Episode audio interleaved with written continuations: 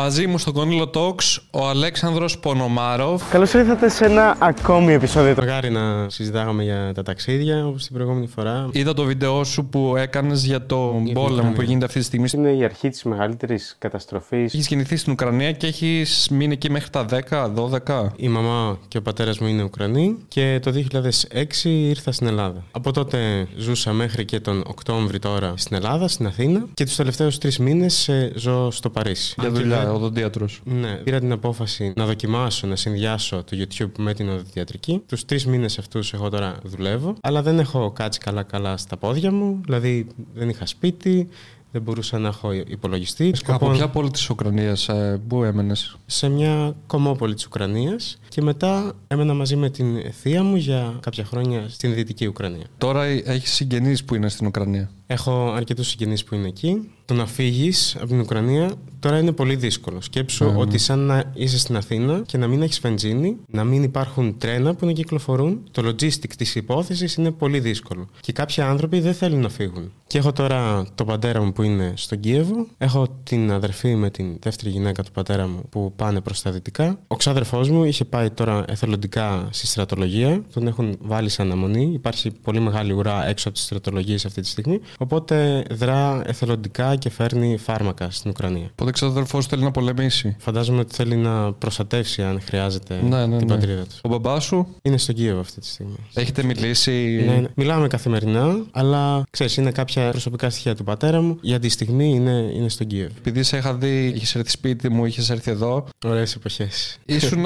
πολύ ευδιάθετο και τώρα βλέπω ότι έχεις αναστατωθεί. Κοίτα, η προσωπική μου κατάσταση και το πώς νιώθω, ας πούμε, αυτή τη στιγμή, το ότι δεν κοιμάμαι ή δεν τρώω, ούτε εμένα δεν με πειράζει. Γιατί πολύ απλά αυτή τη στιγμή έχουμε του ανθρώπου στην Ουκρανία, το πώ νιώθουν και το τι υποφέρουν, απλά δεν μπορούμε να καταλάβουμε. Γιατί δεν είμαστε ακριβώ σε αυτή την κατάσταση που έχουν. А папу оставили в Киеве. το πώς νιώθω ή ας πούμε το πώς είμαι τώρα, νομίζω δεν ενδιαφέρει κανέναν, ούτε εμένα. Πρέπει να σε ενδιαφέρει, γιατί δηλαδή πρέπει να είμαστε καλά. Και για να μάχεσαι για τα ιδανικά σου, δηλαδή πρέπει να προσέχεις και τον εαυτό σου. Δεν έχω βομβαρδισμούς έξω από το σπίτι μου. Κάνω ό,τι καλύτερο μπορώ για να ευαισθητοποιήσω τον κόσμο ή να ενημερώσω τον κόσμο. Αυτή την κατάσταση την έβλεπες να ερχόταν. Γιατί όταν ήταν ο στρατός γύρω από την Ουκρανία, εμείς, ας πούμε, στην Ελλάδα ή από ξέρεις, την πληροφόρηση που παίρνουμε από τα μέσα και την εντύπωση που μα δινόταν ήταν ότι ο Πούτιν έχει θυμώσει λίγο και ότι έχει μαζέψει το στρατό γύρω από την Ουκρανία. Αλλά θα λυθούν όλα διπλωματικά. Όλοι πιστεύαμε αυτό. Ή ότι άντε θα μπει σε κανένα χωριό στα σύνορα και αυτό θα ήταν το worst case σενάριο, ότι δεν θα γινόταν κάτι παραπάνω. Αλλά τελικά έγινε κάτι αρκετά τρομακτικό, πολύ περισσότερο για σένα που είσαι από εκεί, αλλά και για εμάς. Μπορεί να έχει ρε παιδί μου κάποιες διαφορές, όπως έχουν πολλοί άνθρωποι με άλλα κράτη, αλλά το να εισβάλλεις σε μια χώρα. Δεν έχεις κάποια δικαιολογία, κάποιο επιχείρημα για να εισβάλλεις σε μια άλλη χώρα. Να κάνεις ένα επεκτατικό πόλεμο, δεν ξέρω αν μπορεί κάποιος να σκεφτεί ένα ας πούμε, καλό επιχείρημα και να πει Ναι. Ναι, ορίστε, αυτός ας πούμε είναι ο λόγος. Το περίμενες εσύ. Κανείς δεν το περίμενε. Αλλά πρέπει να μπεις λίγο στην ιστορία και να δεις αν το έχει ξανακάνει. Δεν το περίμεναν σίγουρα το 2014.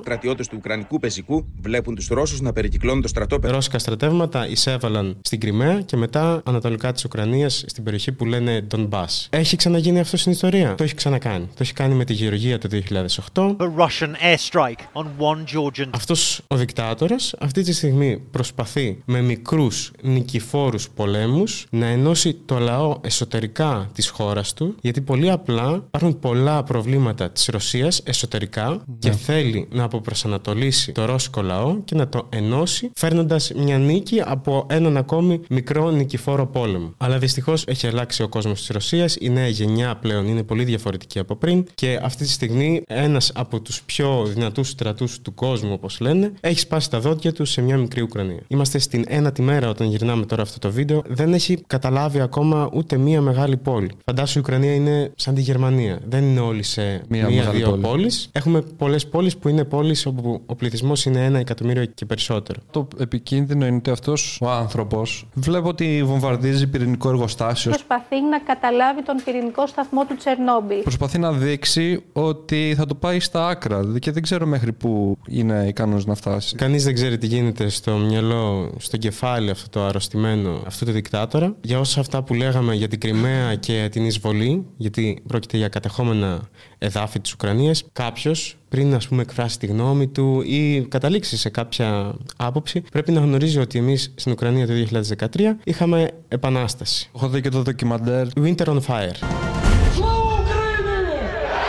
Είναι η επανάσταση που είχαμε στην Ουκρανία το χειμώνα του 2013 και κράτησε τρεις μήνες. Πολύ Ναι. περιληπτικά. Είχαμε έναν πρόεδρο, πρόεδρο που είναι πολύ δύσκολο να, να τον περιγράψεις έτσι. Που τον Προφανώς είχε θε- βάλει η κυβέρνηση της Ρωσίας. είναι, είναι κολλητός της Ρωσίας, τον τρόλαρε όλος ο κόσμος, δεν ήξερε Ουκρανικά, δεν ήξερε να μιλήσει. Πολύ χαμηλό μορφωτικό επίπεδο. Τότε στην Ουκρανία γινόντουσαν πλέον πράγματα ακραία. Και η επανάσταση ήταν η τελευταία σταγόνα. Γιατί τότε η αστυνομία της Ουκρανίας τι έκανε; Μπαίνει εδώ, σου παίρνει τα πάντα, σου παίρνει όλο τον εξοπλισμό και εσύ έπρεπε να πας μετά στην αστυνομία και να δώσεις φακελάκι για να πάρεις όλα αυτά τα πράγματα. Ακατάλληλα πράγματα στην Ουκρανία. Έπειτα, ο λόγος το γιατί ξεκίνησε όλη αυτή η επανάσταση τότε είναι ότι η Ουκρανία τόσα χρόνια έλεγε να μπει στην Ευρωπαϊκή Ένωση και τελευταία στιγμή ο πρόεδρος λέει Α, ναι. δεν πάμε. Έτσι είχε ξεκινήσει το Ναι, ντοκιμαντέρ. Ναι, θα πάμε με Καζαχστάν, Λευκορωσία, Ρωσία. Ο κόσμος βγήκε, ο κόσμος έφαγε ξύλο.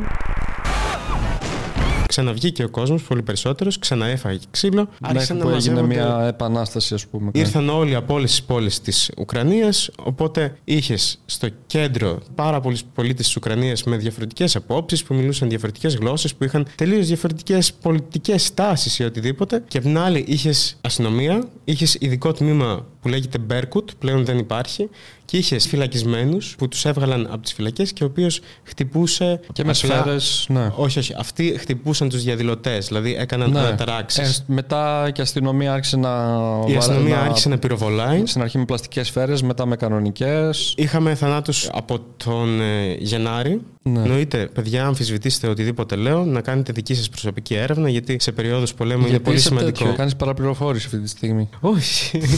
Έλα, πλάκα. Όχι, εννοώ ρε παιδί μου, παιδιά, ό,τι λέω, Ναι. να κάνετε μια προσωπική έρευνα είναι το μεγαλύτερο όπλο αυτή τη στιγμή μπροστά στην πληροφορία που μας έρχεται. Να συνεχίσω. Καταλήξαμε σε 106 θανάτους από τους διαδηλωτές, από σνάιπερ, από σφαίρες. Την επόμενη δραπετεύει αυτός ο πρόεδρος, ο Γιαννουκόβιτς. Μένουμε χωρίς κυβέρνηση. Τότε βγήκε ο Ζελένσκι στην εξουσία. Όχι, ή- όχι. Είχαμε τότε τον Τουρτσίνοφ. Τον έβαλαν προσωρινά για τρεις μήνες μέχρι να γίνουν Ναι. εκλογές. Και το 2019 είχαμε τον Ζελένσκι. Το όνειρο των Ουκρανών όλα αυτά τα χρόνια είναι να μπουν στην Ευρωπαϊκή Ένωση για να καλυτερεύσουν η ζωή τους, να πάει καλύτερα η οικονομία, να υπάρχει ελευθερία. Και οι περισσότεροι Ουκρανοί θέλανε να έρθουν πιο κοντά στη Δύση. Εμείς όντως θέλουμε ελευθερία λόγου, μια καλύτερη οικονομία, να μπορούμε να κινούμαστε ανάμεσα στα σύνορα ελεύθερα και να μπορούμε να αποφασίζουμε μόνοι μας το μέλλον. Η αλήθεια είναι ότι πολλοί κόσμος σκεφτόταν ότι ναι, να πάμε στην Ευρωπαϊκή Ένωση, γιατί πολλοί στην Ουκρανία έχουν συγγενείς που δουλεύουν στην Ιταλία, στην Ελλάδα, στην Πολωνία, πάρα πολύ. Και όταν βλέπουμε τη διπλανή Πολωνία,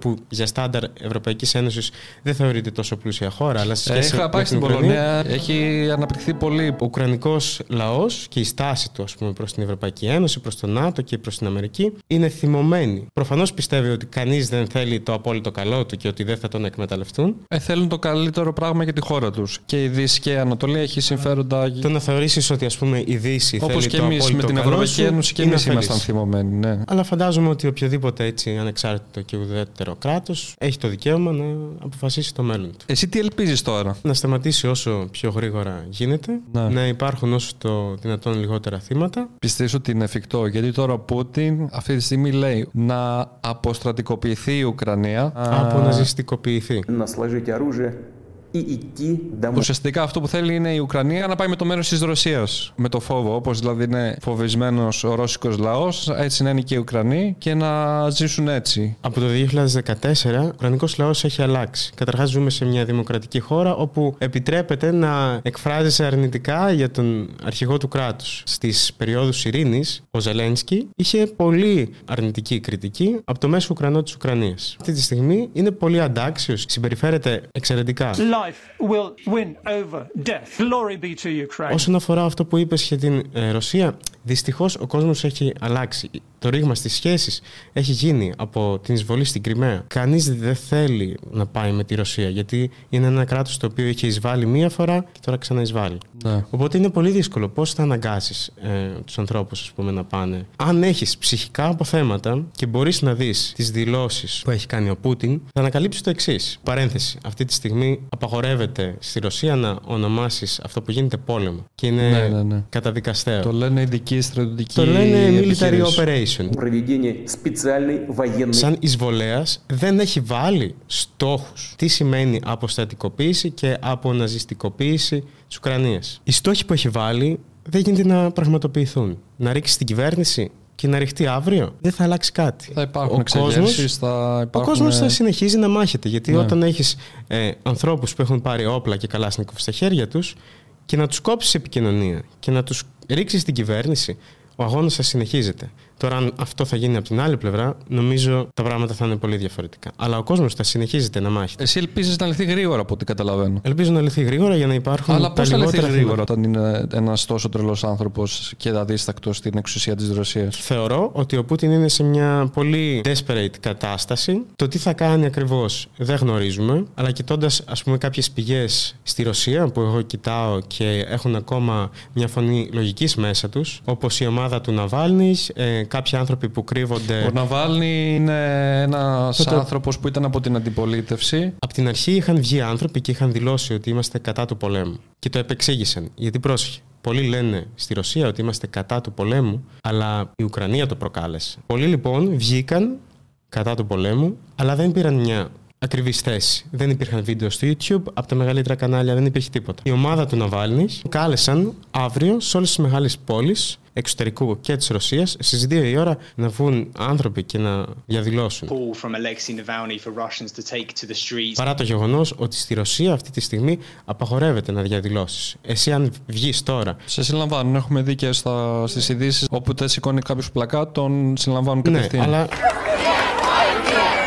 Αλλά. Εσύ μπορεί να κρατάς απλά είμαι κατά του πολέμου. Δεν προσδιορίζεις ποιανού πολέμου, δεν προσδιορίζεις τίποτα. Αλλά Σε- γι' θα σε αυτό συλλάβουν. σε συλλαμβάνουν. Όσον αφορά τον Ναβάλνης, είναι ένα. Είναι στη φυλακή. Αυτή τη Είχαν στιγμή- προσπαθήσει να το σκοτώσουν, γιατί ήταν στην αντιπολίτευση. Δεν ήταν στην αντιπολίτευση. Δεν ήταν στην δεν ήταν αντιπολίτευση. ποτέ. Δεν κατάφερε ποτέ. Α, Αυτός ο ήταν, άνθρωπος ε, είναι στα αλήθεια ένας νομικό που τώρα είναι YouTuber. Το YouTube του βασίζεται στο ότι κάνει investigations σε κάποιες περιοχές και ανακαλύπτει σε ποιες οικογένειες και σε ποιους ανθρώπους της Ρωσίας ανήκουν αυτές οι βίλες, αυτές οι περιοχές. Και γι' αυτό ο Πούτιν προσπάθησε να το σκοτώσει. Ε, Τέλος πάντων, έτσι μάθαμε δηλαδή. Ο αρχηγός της αντιπολίτευσης της Ρωσίας ε, δολοφονήθηκε σαν παραδειγματισμός το 2015, ο Μπορί Νεμτσόφ. Ο Ναβάλνης δηλητηριάστηκε από τον Νόβιτσοκ Τη δηλητηρίαση του Αλεξέη Ναβάλνη με Νόβιτσοκ Η Γερμανία πρόσφερε αεροπλάνο για να τον φέρουν στη Γερμανία να του κάνουν πλέον εξετάσει και εκεί ανακάλυψαν ότι είχε δηλητηριαστεί από αυτό. Είναι πολύ ενδιαφέρον το κανάλι του γιατί κατάφερε να συνομιλήσει με του ανθρώπου που προσπάθησαν και έκαναν την απόπειρα να τον δηλητηριάσουν. реализовали. Что делали с этим?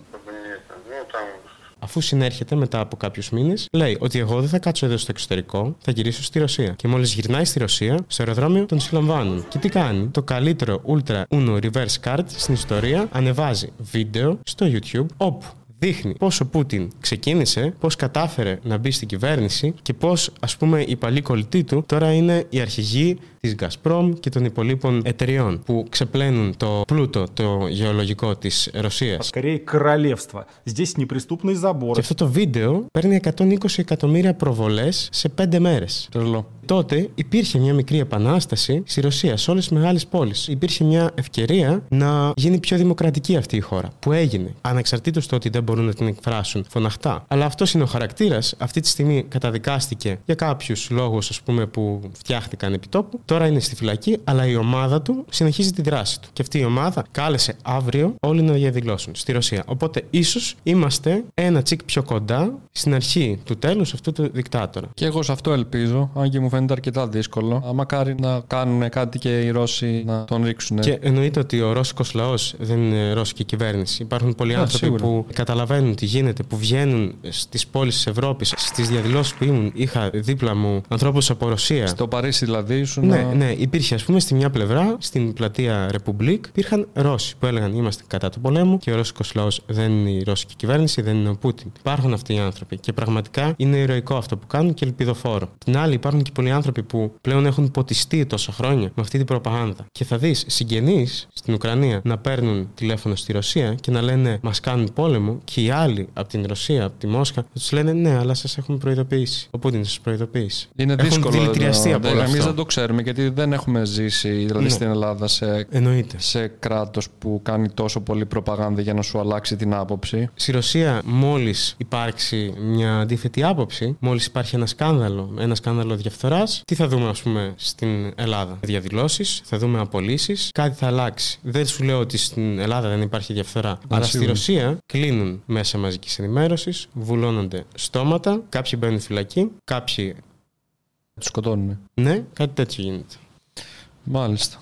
Εσύ αυτές τις μέρες τώρα δεν κοιμάσαι, λες. Κοιμάμαι σε περίεργα ωράρια. Σε αλλά περίεργο οκ. ωράριο. Είσαι σε μια σύγχυση. Μπορεί να ξεχάσω να φάω, αλλά. Μπορεί να μπει στο μπάνιο. Να κάνω δύο φορές μπάνιο, Διάφορες- back to back. Ναι. Τα έχω λίγο χαμένα στην προσωπική μου ζωή καθημερινή. Σε έχει απορροφήσει πάρα πολύ. Το να ήδη. διαβάζω τι συμβαίνει ανά πάσα στιγμή. Πώς πιστεύεις ότι θα ανακουφιστείς ψυχολογικά, μόνο άμα τελειώσει αυτός ο πόλεμος; Αν τελειώσει αυτός ο πόλεμος, θα πάρεις μια ανακούφιση γιατί Ναι. έχει τελειώσει όλο αυτό. Η Ρωσία θα κληθεί να πληρώσει για όλο αυτό και, θα Και πληρώσει είναι- για χρόνια. Την κατηγορούν και εγκλήματα πολέμου πλέον τη Ρωσία. Δεν ξέρω αν συγκρίνεται με κάτι άλλο που έχει γίνει στην Ρωσία. Ε, συγκρίνεται γιατί έχουν Δεν γίνει ζούμε εγκλήματα στους- πολέμου πολλά. Απλά Ναι. δεν ζούμε τώρα στους κανόνες που ίσχυαν τότε. Τότε είχαμε κράτη που το κυριότερο τους όπλο ήταν το όπλο της βίας. Ναι. Σήμερα ζούμε σε κράτη στα οποία τα κυριότερα όπλα είναι πιο μαλακά όπλα. Είναι η οικονομία, είναι η ελευθερία λόγου, είναι η τεχνολογία, η επικοινωνία. Δεν ζούμε πλέον στο 1940. Τα πράγματα που γίνονται είναι πολύ διαφορετικά. Και δεν ξέρω αν έχει ξαναγίνει κάτι τέτοιο στην ιστορία. Τόσο Το ζούμε τόσο εμείς χοντρό. όχι, όχι Σε στην καμία Ήπειρό περίπτωση. μας, ας πούμε. Ναι. Γιατί εντάξει, έχουν γίνει και άλλοι πόλεμοι. Δυστυχώς, επειδή εμείς τώρα ζούμε αυτή την εισβολή, δεν είναι ούτε οι γονείς μας, ούτε οι παππούδες μας, ούτε οι προγιαγιάδες μας που μας έλεγαν, ας πούμε, τα, το πώς ήταν στον πόλεμο. Αλλά τώρα είναι πολύ σημαντικό ο καθένας να πάρει μια θέση. Είτε αυτό είναι να τεθεί, ας πούμε, υπέρ του πολέμου,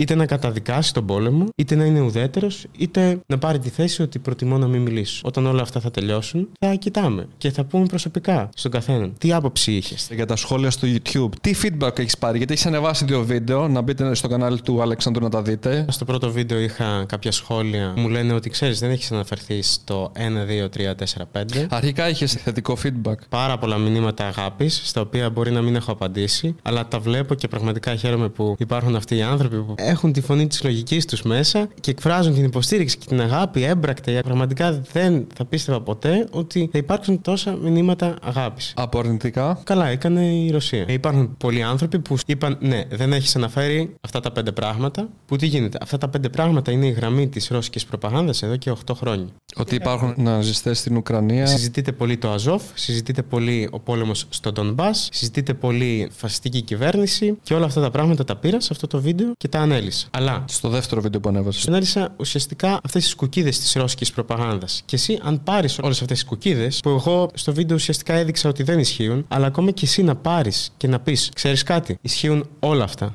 Αν αυτόν τον άνθρωπο που στα λέει αυτά τον βάλεις να τα βάλεις σε μια λογική σειρά για να βγάλει για σένα νόημα, δεν θα βγάλει νόημα. Και όταν, ας πούμε, πας και τον ρωτήσεις πράγματα, θα τον πιάσεις αδιάβαστο. Γιατί θα σου λέει για ρώσικα, αλλά δεν θα ξέρει τι γίνεται με τα ρώσικα στην Ουκρανία. Θα τον ρωτήσεις για την κυβέρνηση, αλλά δεν θα ξέρει ο πρόεδρος τι εθνικότητα έχει, που είναι Εβραίος. Τι γλώσσα μιλάει, που μιλάει ρώσικα. Δηλαδή το περισσότερο είναι ότι είναι ναζί πρόεδρος της Ουκρανίας. Δεν ξέρω τι ακριβώς λένε Ναι. και πού αναφέρονται, αλλά αν τους πιάσεις και τους πεις: Ωραία, πες μου συγκεκριμένα, αφού λες κυβέρνηση, ξέρεις κόμματα. Ένα τον ωραίο σχόλιο που πρόεδρο. θυμάμαι το βίντεο σου είναι ότι προσπαθούν να σώσουν τους ρωσόφωνους. Μισός Ουκρανικός πληθυσμός μιλάει ρώσικα. Δεν μπορείς ένας Ουκρανός να κυνηγήσει ένα ρωσόφωνο Ουκρανό γιατί οι περισσότεροι είναι ρωσόφωνοι. Υπάρχουν Ουκρανοί στην Ουκρανία που μιλάνε Ουκρανικά, υπάρχουν Ουκρανοί που μιλάνε και τις δύο γλώσσες και υπάρχουν Ουκρανοί που μιλάνε μόνο Ρώσικα. Όταν λέμε καταπίεση ρωσόφωνων, είναι σαν να λες καταπίεση αγγλόφωνων. Δηλώνει το ρωσόφωνος ή ρωσόφιλος εθνικότητα; Όχι. Όχι, γιατί Δηλαδή, είναι πρέπει αυτούς μεγάλο τους ποσοστό ανθρώπους- της Ουκρανίας. Ναι. αν υπήρχε όντως αυτή η καταπίεση ρωσόφωνων ή ρωσόφιλων, δεν θα την έβλεπες σε όλη την Ουκρανία. Δεν θα το ήξερα από τους συγγενείς μου που μιλάνε ρώσικα. Τόσο επιλεκτικοί είναι αυτοί οι ακροδεξιοί που το κάνουν μόνο σε μια συγκεκριμένη περιοχή. Τι περιοχή είναι αυτή, Μήπως είναι κατεχόμενα εδάφη; Πρέπει δηλαδή να μπούμε στην Ναι. πληροφορία να αναζητήσουμε. Και είναι πράγμα δύσκολο. Γιατί αυτά τα πράγματα που τώρα συζητάμε Νομίζω είναι, είναι και περί- κάποιες πολύπλοκα. λεπτομέρειες πολύπλοκες και η ουσία είναι μια παράνομη εισβολή. Ναι. Και είναι η κόκκινη γραμμή. Αν υπήρχε κάποιο δίκιο, σίγουρα το έχει χάσει ο Πούτιν με αυτό το αδικαιολόγητο. Δεν ξέρω αν μπορεί να έχει δίκιο. Εσύ, ας πούμε, Αν εννοείς- υπήρχε, λέω, αν. Εσύ λες, ας πούμε, την επέκταση του ΝΑΤΟ που λένε πολλοί. Και αυτό το λένε πάρα πολύ. Οτιδήποτε είναι αυτό, είτε την έκπαξη του ΝΑΤΟ, ή ότι κάποιοι Ουκρανοί μπορεί να προσπαθούν να σκοτώσουν ας πούμε, κάποιους Ρώσους στην Ουκρανία. Αν υπάρχουν Οι αυτά. βόμβες, ας πούμε, που ρίχνονται, ποιους ακριβώς απελευθερώνουν; Αυτό λέω κι εγώ. Ριχτή στο Χάρκιβ, που είναι το κέντρο της ρωσόφωνης Ουκρανίας. Περισσότεροι εκεί μιλάνε ρώσικα, όλα είναι ρώσικα. Ποιους απελευθερώνουν; Αυτές οι βόμβες. Και επίσης αυτό που λένε πολλοί είναι ότι. Προκάλεσε η Ουκρανία. Που... Ναι, αλλά φταίει η Αμερική, φταίει το ΝΑΤΟ, που οκ, αυτό συζητείται πολύ στην Ελλάδα, γιατί είναι μια χώρα που ας πούμε, είναι στο ΝΑΤΟ, είναι στην Ευρωπαϊκή Ένωση. Πε ρε παιδί μου ότι ένας από Ότι τους φταίει λόγου. το ΝΑΤΟ που ήθελε να βάλει την Ουκρανία και αντέδρασε ο Πούτιν για αυτό το λόγο. Ναι, αυτό συζητείται πολύ. Αλλά πες ρε παιδί μου εσύ ότι όντως είναι ένας από τους λόγους που είχε ο Πούτιν. Που μάλλον δεν είναι. Εντάξει, άμα είναι ένας λόγος αυτός, θα μπορούσε να είναι οτιδήποτε. Δηλαδή, άμα Ναι, ξύπνησε αλλά- και του βάλανε λάθος ζάχαρη στον καφέ, μπορεί μετά γι' αυτό να εισβάλλει στην Ουκρανία. Πω, πω, πόσο γλυκό είναι. Αν ε, δεν θες να επεκταθεί το ΝΑΤΟ, κάνεις εισβολή σε αυτή τη χώρα, ώστε πλέον οι δεν βγάζει. ουδέτερες χώρες, η Φιλανδία, να αρχίζει να σκέφτεται να μπει στο ΝΑΤΟ και όλοι οι υπόλοιποι να σκέφτονται να μπουν στο ΝΑΤΟ, το ακριβώς αντίθετο αποτέλεσμα θα έχει αυτή η κίνηση. Ναι, γίνεται πιο δυνατή η συμμαχία γιατί έχει λόγο να υπάρχει περισσότερο. Θα δεις μετά ότι πολλοί θα σου πούν ναι, αλλά όταν τότε είχαν υπογράψει αυτό, το ΝΑΤΟ είχε πει ότι δεν θα επεκταθεί. Και ο Πούτιν έχει υπογράψει συνθήκη μαζί με την Μεγάλη Βρετανία και την Αμερική ότι διασφαλίζουμε την εδαφική ακαιρεότητα της Ουκρανίας αφού εμείς παραδώσαμε τα ατομικά μας όπλα. Έχει υπογράψει αυτή τη συνθήκη; Ναι. Εισέβαλε στην Ουκρανία; Ναι. Οπότε υπάρχουν όλα αυτά τα Γκρίζες, κραπλάματα. Ναι, ναι. Εσύ πώς πιστεύεις ότι μπορούμε να βοηθήσουμε σε αυτήν την κατάσταση που γίνεται τώρα; ένα story ή ένα καλό μήνυμα σε ένα κοντινό άνθρωπο που μπορεί να γνωρίζετε στην Ουκρανία, πρώτον βοηθάει πάρα πολύ. Μετά, αν μπορείτε και αν θέλετε να στείλετε κάποια ανθρωπιστική βοήθεια, ο κάθε άνθρωπος να ψάξει και να δει πώς μπορεί να βοηθήσει. Φαντάζομαι το να στείλεις φαγητό ή οτιδήποτε είναι πολύ safe. Ναι. Το αν θα καταλήξει όντως στην Ουκρανία λόγω των logistics είναι λίγο δύσκολο γιατί όλα αυτά καταλήγουν στα σύνορα με την Ουκρανία περισσότερο παρά στην ίδια Ουκρανία, αλλά είναι safe. Υπάρχει κάποιος λογαριασμός για την δολοφονία του Πούτιν για συνεισφορά. Γιατί; Δεν ξέρω. δεν είναι ένας καλός τρόπος αυτός. Δεν νομίζω. Ε, Δηλαδή να δολοφονηθεί. Ένα αυτός ο tag team. άνθρωπος. Α, πιστεύεις ότι πρέπει να ζει; Πρέπει να τον κλείσουμε, φαντάζομαι, σε μια σπηλιά για πάρα πολλά χρόνια. Και να το αφήσουμε μέσα φωτογραφίες όλων των θυμάτων. Και από τις δύο πλευρές. Θα συνεχίσει να κάνεις ταξίδια; Όταν όλο αυτό τελειώσει, όταν έρθει η εποχή που θα πρέπει η Ουκρανία να χτίσει μια άλλη χώρα και να την οικοδομήσει ξανά, και όταν και εγώ ηρεμήσω και θα είμαστε σε ένα ειρηνικό αύριο, ναι, νομίζω ότι θα προσπαθήσω να συνεχίσω, να κάνω βίντεο, να κάνω την οδοντιατρική και σε καλό να έρθεις όταν θα είμαστε σε ένα καλύτερο αύριο στο Παρίσι, όποτε θέλεις. Νομίζω είναι ένας πόλεμος δικτακτορικών καθεστώτων και δημοκρατικών, ίσως όλο αυτό. Δηλαδή, οι δυτικέ κοινωνίες είναι όλες που έχουν δημοκρατία που είναι υπέρ της Ουκρανίας αυτή τη στιγμη Και οι χώρες που είτε παίρνουν ουδέτερη θέση Ναι, είναι δυσ- αυτές που δεν έχουν δημοκρατία στην ουσία. Και σε αυτά τα απολυτερχικά καθεστώτα, αν δεις η εξουσία πάει λίγο κάθετα και ο έλεγχος της χώρας. Υποστηρίζουν, ας πούμε, τον Πούτιν περισσότερο υπογείως αυτοί που δεν θέλουν και αυτοί να χάσουν τη θέση τους. Αν δούμε την κυβέρνηση της Τουρκίας, και εκεί δούμε πολλές ομοιότητες με αυτό το δικτάτορα. Εγώ εύχομαι να έχουμε θετικές εξελίξεις γενικότερα για να βρεις και εσύ την ψυχολογία καλύτερη, γιατί πραγματικά είσαι ένα πολύ συμπαθητικό άτομο και αξίζει να, να έχεις καλύτερη διάθεση, να μην νοιάζεσαι αν τα συγγενικά σου πρόσωπα θα πάθουν κάτι. Ελπίζω να πάνε όλα καλά όσο πιο γρήγορα γίνεται. Ευχαριστώ πάρα πολύ και εγώ είμαι πολύ τυχερός που έχω τόσους πολλούς καλούς ανθρώπους δίπλα μου. Το νιώθω πάρα πολύ τυχερός και ευχαριστούμε πάρα πολύ σε όλους τους εθελοντές που είναι ήρωες σε όλο αυτό. Ευχαριστούμε σε όσους ανησυχούν, υποστηρίζουν, ψάχνονται, ενημερώνονται και αν ευαισθητοποιούνται είναι ένα πολύ καλό σημάδι. Ε, ευχόμαστε λοιπόν ειρήνη. Θα τα πούμε σε ένα επόμενο επεισόδιο Κονίλο Talks.